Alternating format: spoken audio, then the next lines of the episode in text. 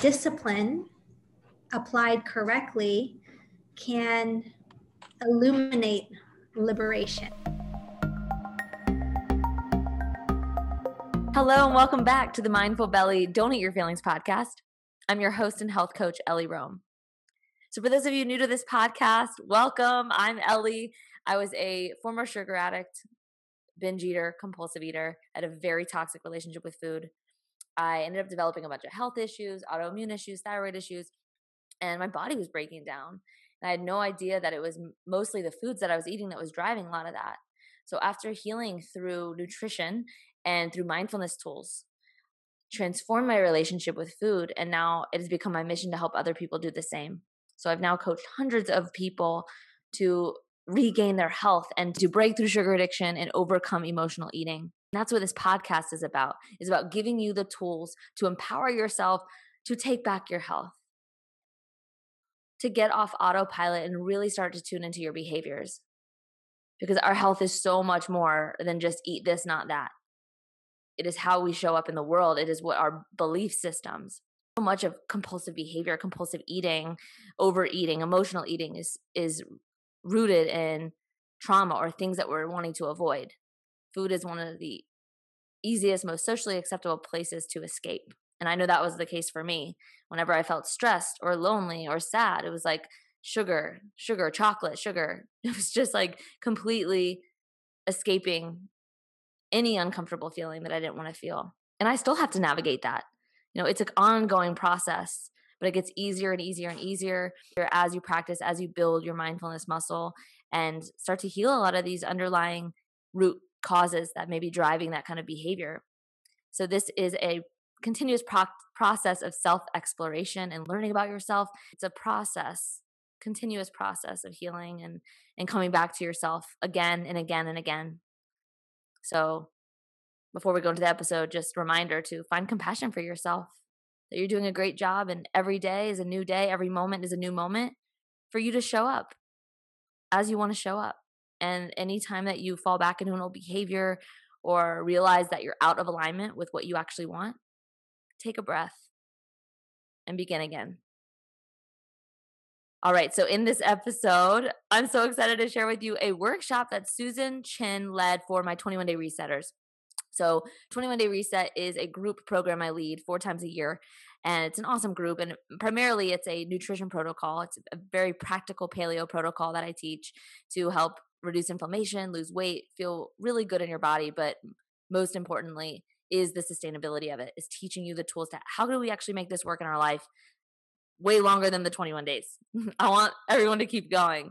And so that's what it's about it's about how do we press the easy button? How do we make this so convenient so that i want to keep doing this and it's not it doesn't have to be hard. It's really about learning how to make it work into your life and yeah and so it also includes daily life fitness classes daily life meditations and we've got these bonus workshops so, a huge part of this program, again, is not just eat this, not that, it's learning how to change your habits and behaviors, starting to tune into the emotional eating part, break through sugar addiction, break through addictive tendencies and compulsive tendencies. One huge driver of that is stress and anxiety. And so Susan Chin is a Vedic meditation teacher. She's my Vedic meditation teacher. And Susan was a Harvard grad. She worked on Wall Street as a Wall Street exec for over 13 years and had was developing massive migraines, was doing all these self care practices that just weren't working. She was overloaded with stress. When she was introduced to Vedic meditation, it transformed her life and she ended up developing a career out of it and left her Wall Street job to do this, to travel the world now, travel the world now to teach and to spread their knowledge. I'm so grateful she did. is just so much wisdom when it comes to stress and anxiety and not only managing it, but actually how do we eradicate it from the body? we hold stress in our body throughout our lives. We're accumulating more and more stress, especially just generally how we run over here in the Western world of just go, go, go, go, go. And I am so guilty of this. I am constantly go, go, go, go, go, not taking enough time to actually dr- sit and process and allow stress to be released. We do during sleep, but that is not enough for all the stresses that we are we are taking on. And so Vedic meditation is a practice of being able to release that stress from the body and what Susan talks about is basically adaptation energy that we've got a certain amount of energy each day to to handle change, to adapt to our outer world.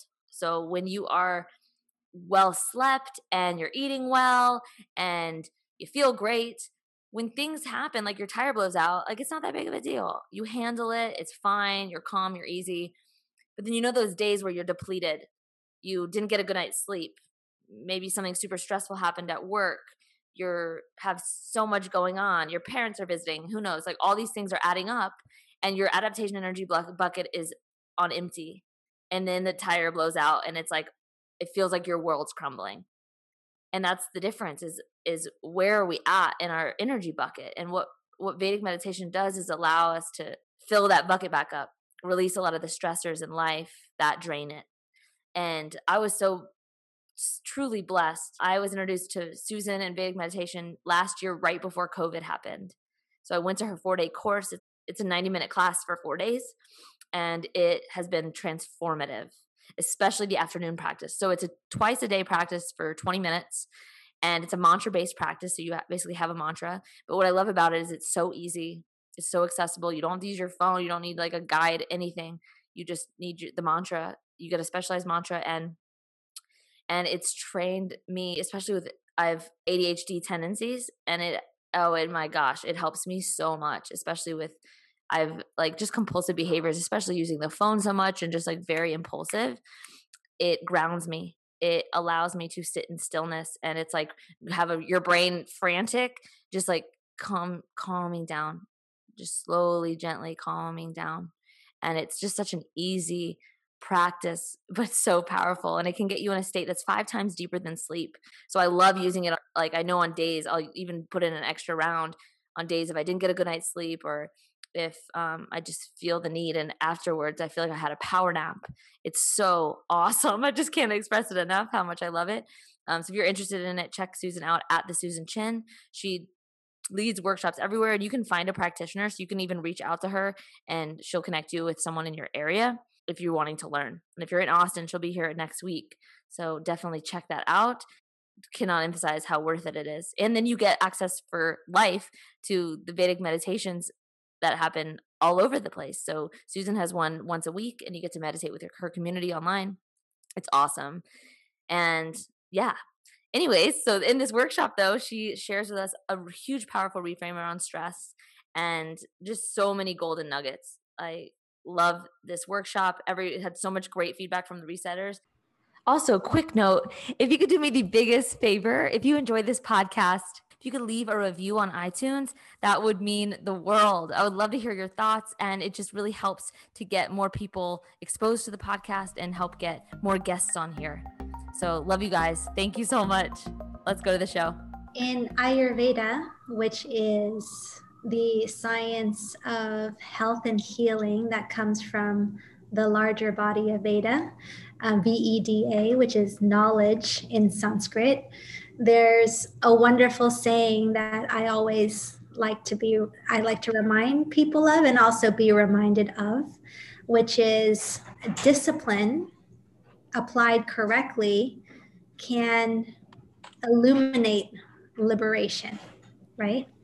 And so, what we do in these beautiful settings, like, you know, 21 day resets or committing to a meditation practice, a lot of people will say, well, you know, isn't life all about just going with the flow and feeling intuitive about what you're eating?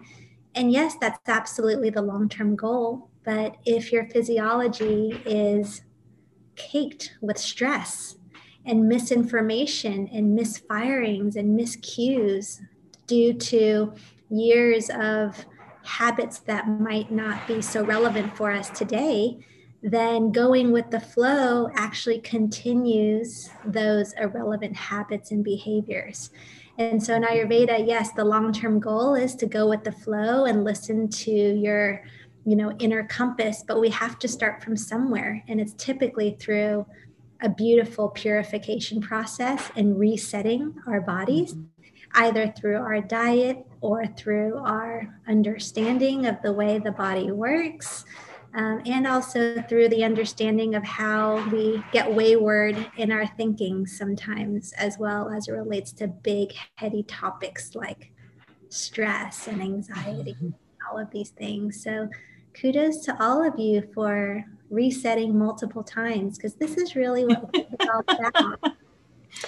I'm determined for it to stick at one point. yeah. And once we begin to clear out that initial wave of, you know, relearning and retraining our bodies and minds to gravitate towards things that are truly nourishing for us, then that daily habit then becomes that intuitive eating and that intuitive thinking where you know we don't have to always rely on the intellect which sometimes can make interesting decisions for us mm-hmm. but rather through our intuition that really knows what it is that our bodies need at any given moment um, as a quick intro for those who I'm meeting for the first time. My name is Susan Chen. I am a Los, a Los Angeles based Vedic meditation teacher, um, and I also teach in New York and Austin as well. And being a meditation teacher means a lot of different things to different teachers, but um, the way that I love to teach is that it's my goal to make every single one of my meditators completely self sufficient in their lives. And that being able to give them a really beautiful, simple, and natural technique is going to allow them to unfold a lifetime's worth of stress and anxiety that holds them back from living to their fullest potential. And I think for today, um, Ellie, I don't have a timepiece with me here right now, so you'll let me know when um, you know maybe perhaps 20 minutes has passed or so so then we can open it up for some more questions um, but i wanted to talk a little bit about the phenomenology of stress and how we can better interact with stress in our lives just given this really interesting year that we've all come out of right and we are all seeing the light at the end of the tunnel, right? As we see the world open back up. And I think it's a good point for us to start on in terms of a focal point to really drive home one of the main tenets of the Vedic worldview of this body of knowledge that I've that I teach, which is there is no such thing as a stressful situation only stressful reactions to any given situation. So I'm going to repeat that again because I want this to sink in. There is no such thing as a stressful situation, only stressful reactions to any given situation. And for the first time in all of humanity's history, more or less, we as a global citizenry all experienced the same sh- potential stressor in our lives, right? A pandemic. And we got to see a billion different separate reactions to this particular stressor, potential stressor, right? We were all caught off guard. And by the way, when I talk about a potential stressor is a big change of demand that is placed on us that commands us to adapt or react. Okay, and so the pandemic comes, right? There's this virus that comes from who knows where and it gets transported really easily. And it's kind of like the flu, but like a million times more contagious, right? what the heck is going on? We're all told to stay in our homes for a little while and enjoy some silence. And what we saw is that there are some people who began to adapt to this huge change of expectation rather well and there were others who stayed resistant to it, right? We saw some business owners completely transform their businesses and had, you know, from a financial perspective, one of the most successful years of their career. And others who, you know, had a business that was closed and wasn't really able to adapt to it. And even within our own journey of the pandemic over the course of the last 12 months, you know we can all witness certain pockets of time when we felt very resistant to the change or feeling um, a little bit of anxiety from it. And there were other times where we were feeling creative and adaptive and you know um, extremely enthusiastic about some of the new developments in our life from this covid pandemic right? And so this can serve as a really interesting focal point for us to really highlight that any demand that's placed on us with adequate amounts of rest in the body, we will be able to not only be okay with it, but actually interactively engage in the demand for our own personal growth and evolution. And I want us to begin to think about potential stresses as a numbers game. And this is where things like diet, sleep hygiene, meditation, workout routines become extremely important because when we're beginning to engage in some of these practices, we are ensuring that our container of rest and adaptation energy continues to be very, very high such that whenever we go back out into our lives and have lots of changes thrown our way, we don't get tossed around by that change. we take the chain, we take the change in stride, and we can even see the change coming ahead of schedule and begin to sidestep that change or interact with the change. Okay. And so we all wake up every single day with a bank balance of rest and depending on the amount of change that we interact with in every any single day we begin to chip away at that adaptation bank balance adaptation energy bank balance to the point where if there is something that's going on in any given day and we don't necessarily have the amount of rest to adapt to that change, we'll go into a fight or flight reaction, which takes us out of being in the present moment and begins to launch us into a state of where's the danger? Where's the predator? Let me continue to usher in all of my resources in the body to make sure I can successfully fight off the predator or successfully run away from the predator. Okay, this is actually what a stress reaction is. It's not something that happens in the mind only. We see it manifest itself within every cellular structure of our physiology. And when we continue to have these stressful situations turn in potentially stressful situations turn into stressors, that's when we begin to really notice huge imbalances in our body. Because when we begin to experience stress and those symptoms of fight or flight, there are some systems of the body which begin to go into overdrive. And then there are other systems of the body that completely shut down because, again, we have to think about our primitive defense mechanism of fight or flight, which is let me try and fend off this physical danger because within the next 15 or 20 minutes, I may not be around to enjoy some of the long term health benefits that I'm constantly craving. So, for instance, when the fight or flight reaction comes, what happens, right? And we all kind of know this through our own general experience of getting stressed. The heart begins to pump really, really fast, right? We kind of feel like our heart rate is um, increasing and we're about to jump out of our of our own chest sometimes. We begin to take some really really deep breaths right? So those 80s rom-coms where when somebody would get stressed they would like hyperventilate and breathe into a bag. That is that overactive respiratory system going into fight or flight we begin to get super super sweaty palms and we begin to develop some ten- some tunnel vision right? Because again if there's a physical danger we want to be able to focus our mind on that physical danger. Now those are the systems that go into overdrive. What are some of the systems in our body that begin to get neglected during times of fight or flight? Our digestive system right? We begin to cease producing enzymes to help good digestion because guess what?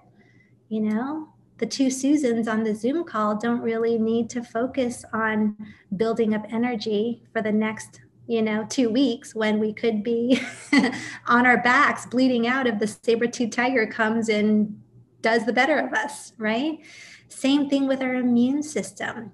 Immune system resources are used for long term health and longevity, not during your fight or flight response. So the resources get ushered away from the immune system into some of these other systems that require more attention at that time.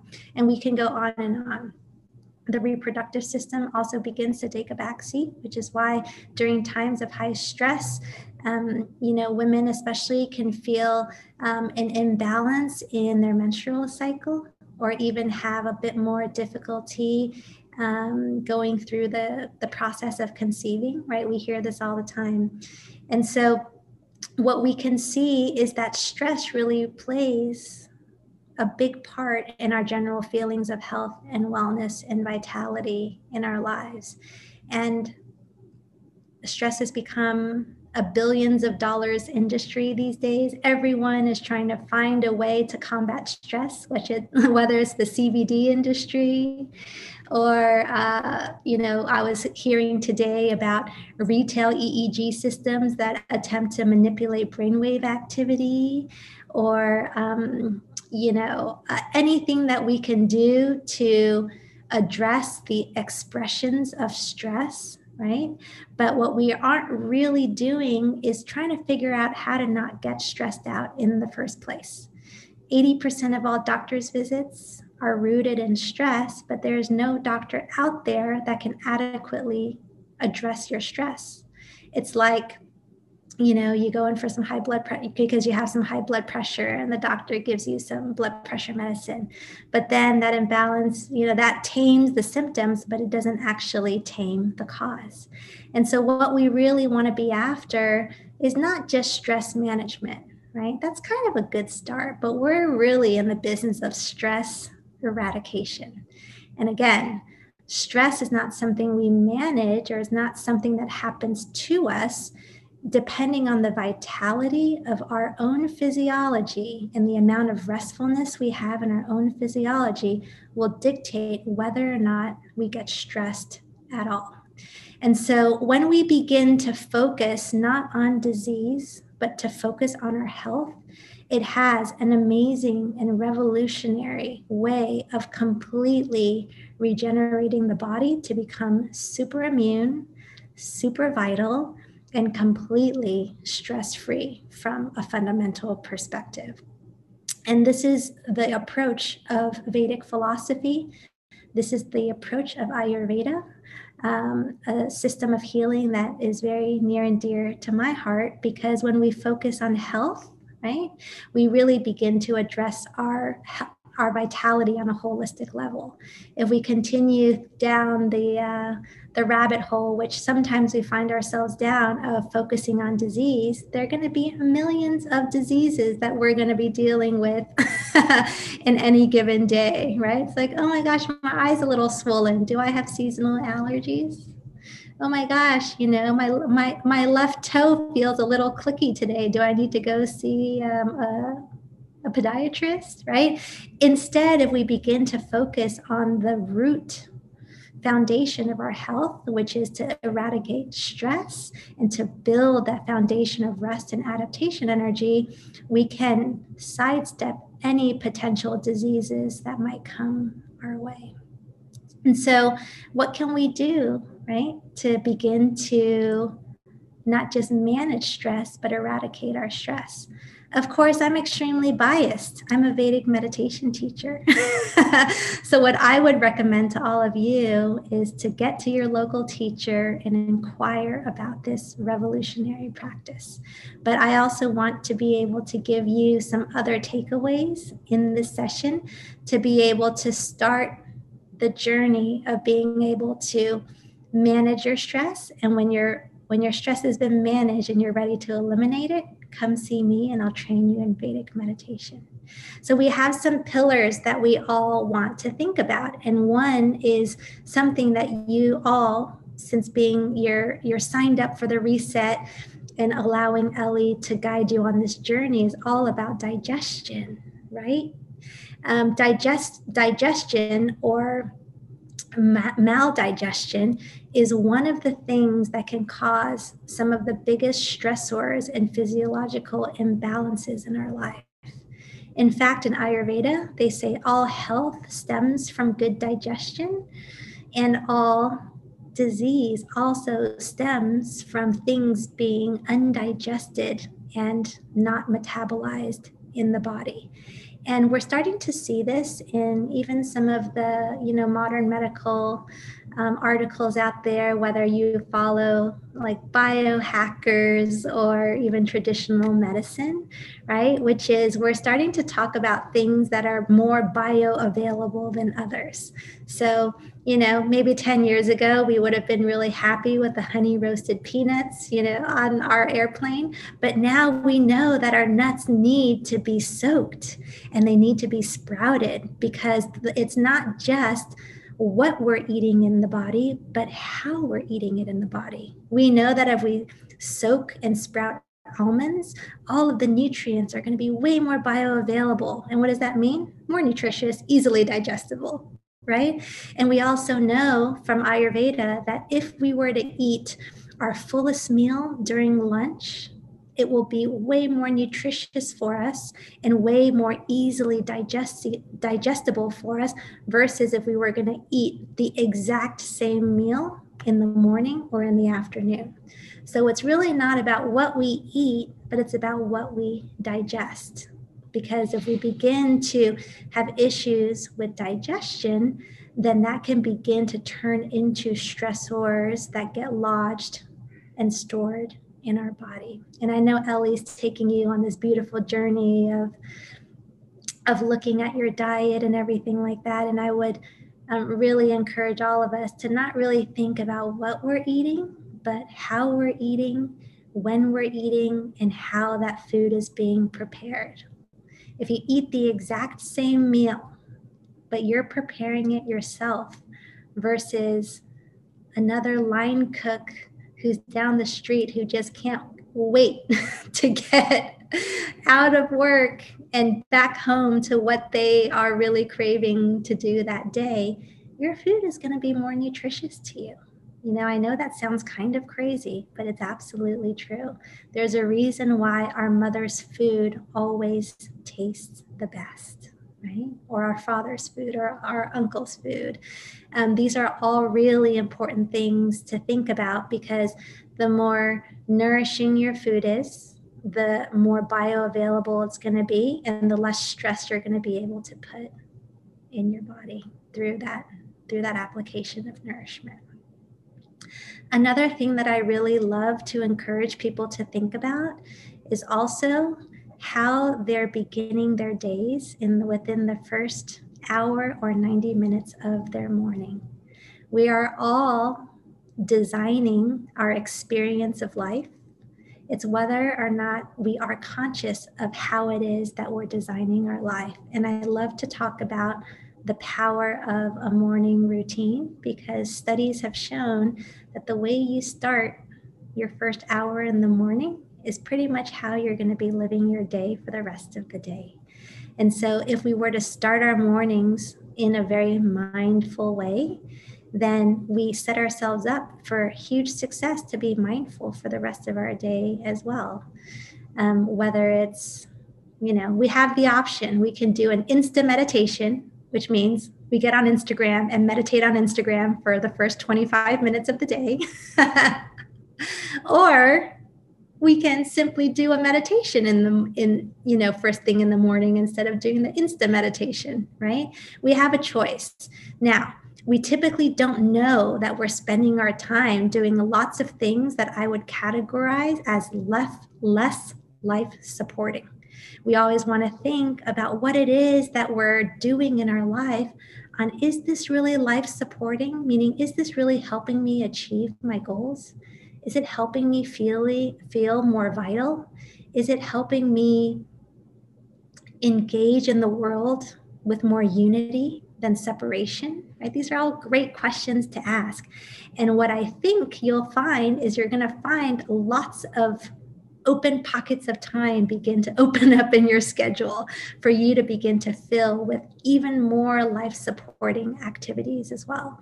When I started to do this practice a few years ago, I was like, oh man, I lived in New York for 20 years. So if you're not in New York, you won't know the, you know, the true attachment New Yorkers have to the New York Post. Okay. It's our local paper. It gives us all the news that we need for the day. And I would spend a good 30 minutes reading the posts in any given day. Now, most of the time I was spending on their celebrity page, page six, where they would tell me all about what, you know, uh, Kanye and Kim were up to, and you know the latest on what was going on with Miley Cyrus. She's not in the news anymore, but 10 years ago, she was definitely in the news, right? And I started taking a bit of inventory on how I was spending my time. And I was like, oh my God, I spent 30 minutes on page six. I could be going downstairs and going for a workout in that time. I could be doing a yoga class. I could be journaling. I could be meditating. My goodness, is that how I've subconsciously been designing my life? So I would encourage all of us to see you know, to what extent are we being super mindful about how we start the first couple of hours of our day? I think you're going to find that exercise absolutely revolutionary. Now, you'll notice that in all of my recommendations, there's nothing pedantic or rigid about any of these recommendations, right?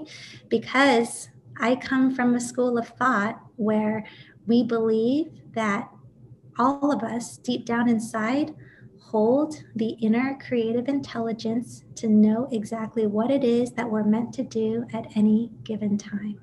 Okay, we have the inner intelligence of all health and healing. We have the inner intelligence of the totality of the entire knowledge base of the universe. And what we want to do is to make sure that we're clearing the lines of communication to listen to our inner compass, to listen to our inner to intuition. Um, if you're in, if you follow some of the um, uh, some of the luminaries these days in social media, they'll call it big self, they'll call it universe, they'll call it spirit, they'll call it nature. We might even call it, you know, the universal spirit. You can call it whatever you want, but it's actually deep within you. Okay. And what we know is that the pace of modern life gets so overwhelming sometimes that we begin to accumulate tons and tons of stress.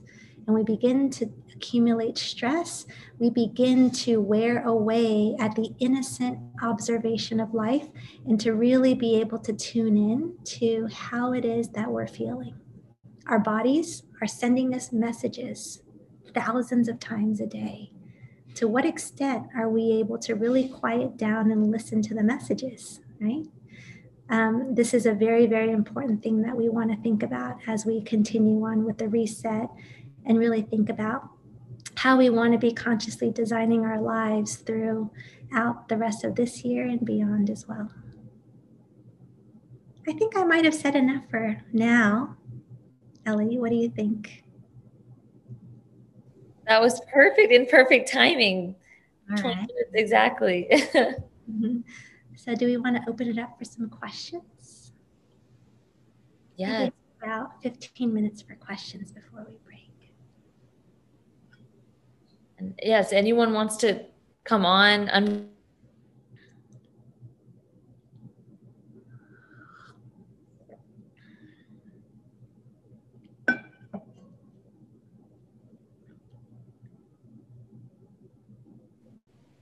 Okay, if nobody has a question, I might ask um, how do you recommend um, I'm, I'm trying like not to say this where it sounds terrible but um, when you have someone who is in very close proximity to you that is doing their best to make you miserable mm-hmm. i mean uh, you know i'm always pick your battles and but it is exhausting. Okay. So, Susan, how do you deal with when you're in a situation like that? Yeah, great question. So, is this person a, a family member or is this person a coworker or a roommate? Coworker?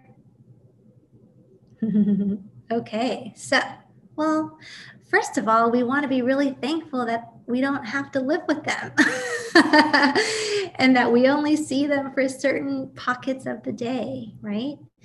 One of the best things that we can do in terms of the first steps to reconcile these challenging relationships is to first start from the perspective of empathy.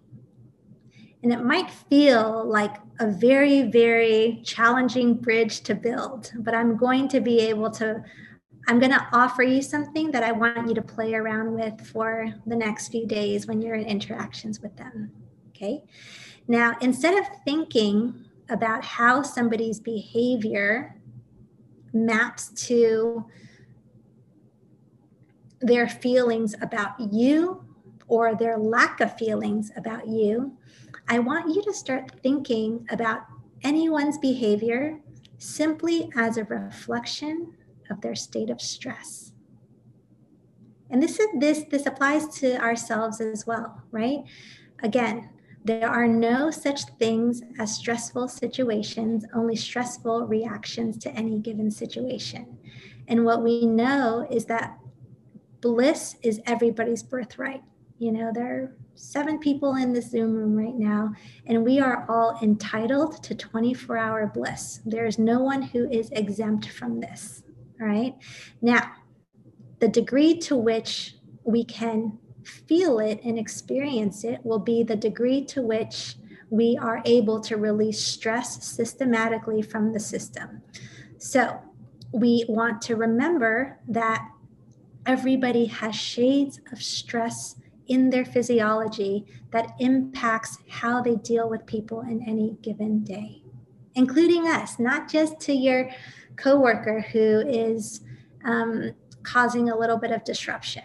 All right. So we begin to look at people not as flawed humans, but as people who are extremely stressed, who are dictated solely by overwhelming per, you know periods in their past life that are resulting in them behaving in a way that might be cutting across the interests of others right it begins to take the heat off of the situation it begins to depersonalize the situation because it's not about you, it's actually all about them. So, what we're really after in life is to become unoffendable. And how do we do that? We become super resilient in our own happiness in that natural born bliss that we all have. And what I encourage all of you to do is find ways to access the bliss. And again, I'm super biased because I have made a career out of teaching Vedic meditation. But we can start to correct the intellect a little bit. There is no one that can do something to make us feel any certain way. Okay. We think that our life is all about events and experiences and houses that we live in and how many zeros we have in our bank account, the possessions we have, the possessions we don't have that we wish we had. In fact, all we have in our life is our own internal experience of our consciousness state. Okay. And so, from that perspective, we can begin to see that, in fact, being unoffendable in life is absolutely within our reach. We simply need to focus on cultivating the bliss and releasing the stress to help us cultivate that bliss more easily. Now, that doesn't mean we're going to become pushovers in life either, right? We don't, and this is this is a trap that I that I see, you know, so-called empaths um, fall into all the time. Right? I'm I'm such an empath. I just can't have that hard conversation with them, or I just feel so bad for them that it's so hard for me to be able to really, um, you know, put my foot down. No, that's not what we're saying. Right? We're saying be empathetic feel what it might be feel like to be in their shoes and also don't take their bs at work either And here's where the empathy comes in. How sweetly can you communicate boundaries? How sweetly can you communicate what it is that you still need from them from a professional perspective? And how sweetly can you depersonalize the entire situation because it's going to be it's going to allow you to de-escalate the situation very quickly. Mm-hmm. I'm Southern, so the answer is very. Um, but and it's not just me that is experiencing this; it is um, a, a lot of people. So anyway, I've been doing a lot of what you've suggesting, so I'm just going to keep doing that. Keep doing it and mean it. Mean it. Be sweet, not just because you're Southern. Yeah. But be sweet because you mean it right? Mm-hmm. And that's where mm-hmm. that's where the empathy comes in. That's where the empathy. What might it feel like to be in this person's shoes? And what previous experiences might this person have gone through to result in why they might be behaving in this way? Mm-hmm. You know? Everyone can only behave in accordance to their own state of consciousness. There's to expect people to behave in a way that's different than their own state of consciousness will set you up for expectation again and again and again and again. My teacher's teacher, Maharishi Mahesh Yogi, used to have a wonderful saying. He says, Okay, so you were disappointed by what this person did? He was an Indian man, the great Indian sage that brought meditation to the West. He trained the Beatles, the Beach Boys, Mia Farrow, lots of celebrities. He would say, you expecting somebody to behave in a different way is like when you plant a walnut tree and you're wondering why it produces walnuts and not mangoes. You know, don't expect mangoes to fall from a walnut tree. You got yourself a walnut tree, right? So, setting ourselves up to expect mangoes to come, and in this example, it's a certain set of behaviors when somebody's consciousness state is limited to a different set of behaviors will be an exercise in futility, in disappointment, and suffering. And we don't want to suffer because there's already another person who's suffering over there, who's causing all other people to suffer, right? We want to rise out of that suffering and acknowledge the situation for what it is, and then take nice, sweet, and decisive action to deal with the situation. I hope that helps. All right, I feel like we have time for one more question.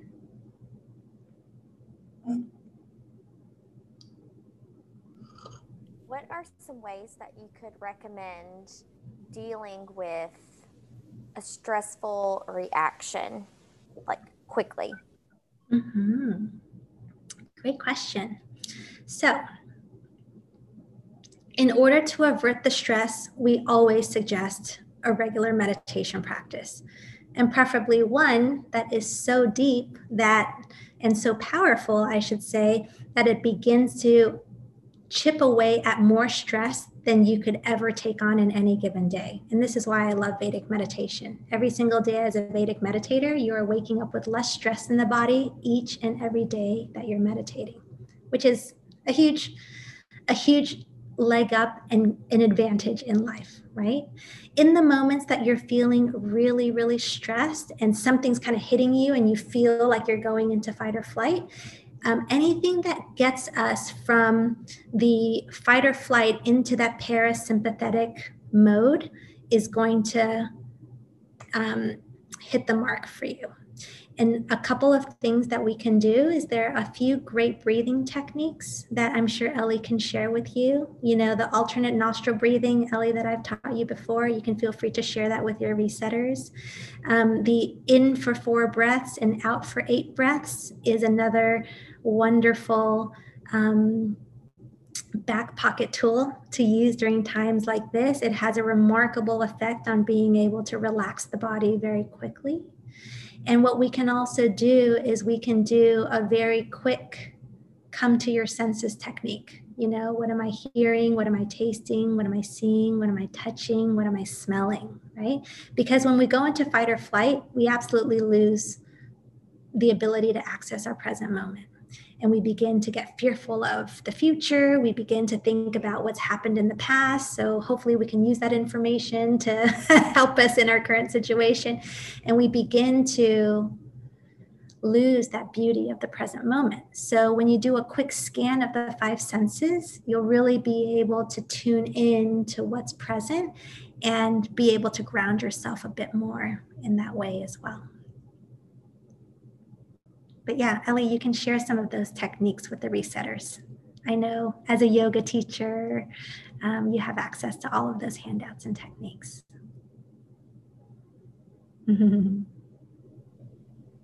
one thing I took away is you talking about that your mother's cooking is the best and always tastes the best. And my mother's online right now, so you know, just shout a shout out. You know, just keep cooking for me, mom. I think that's great.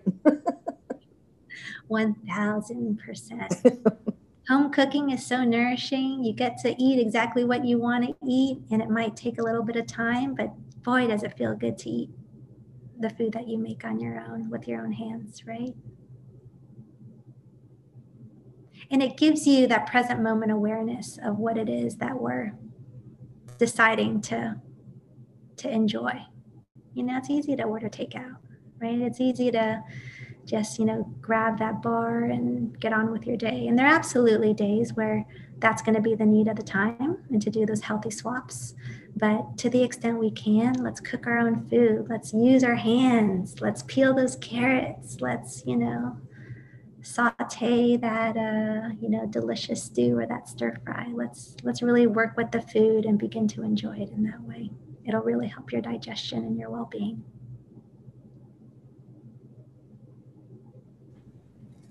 thank you so much susan. This was amazing.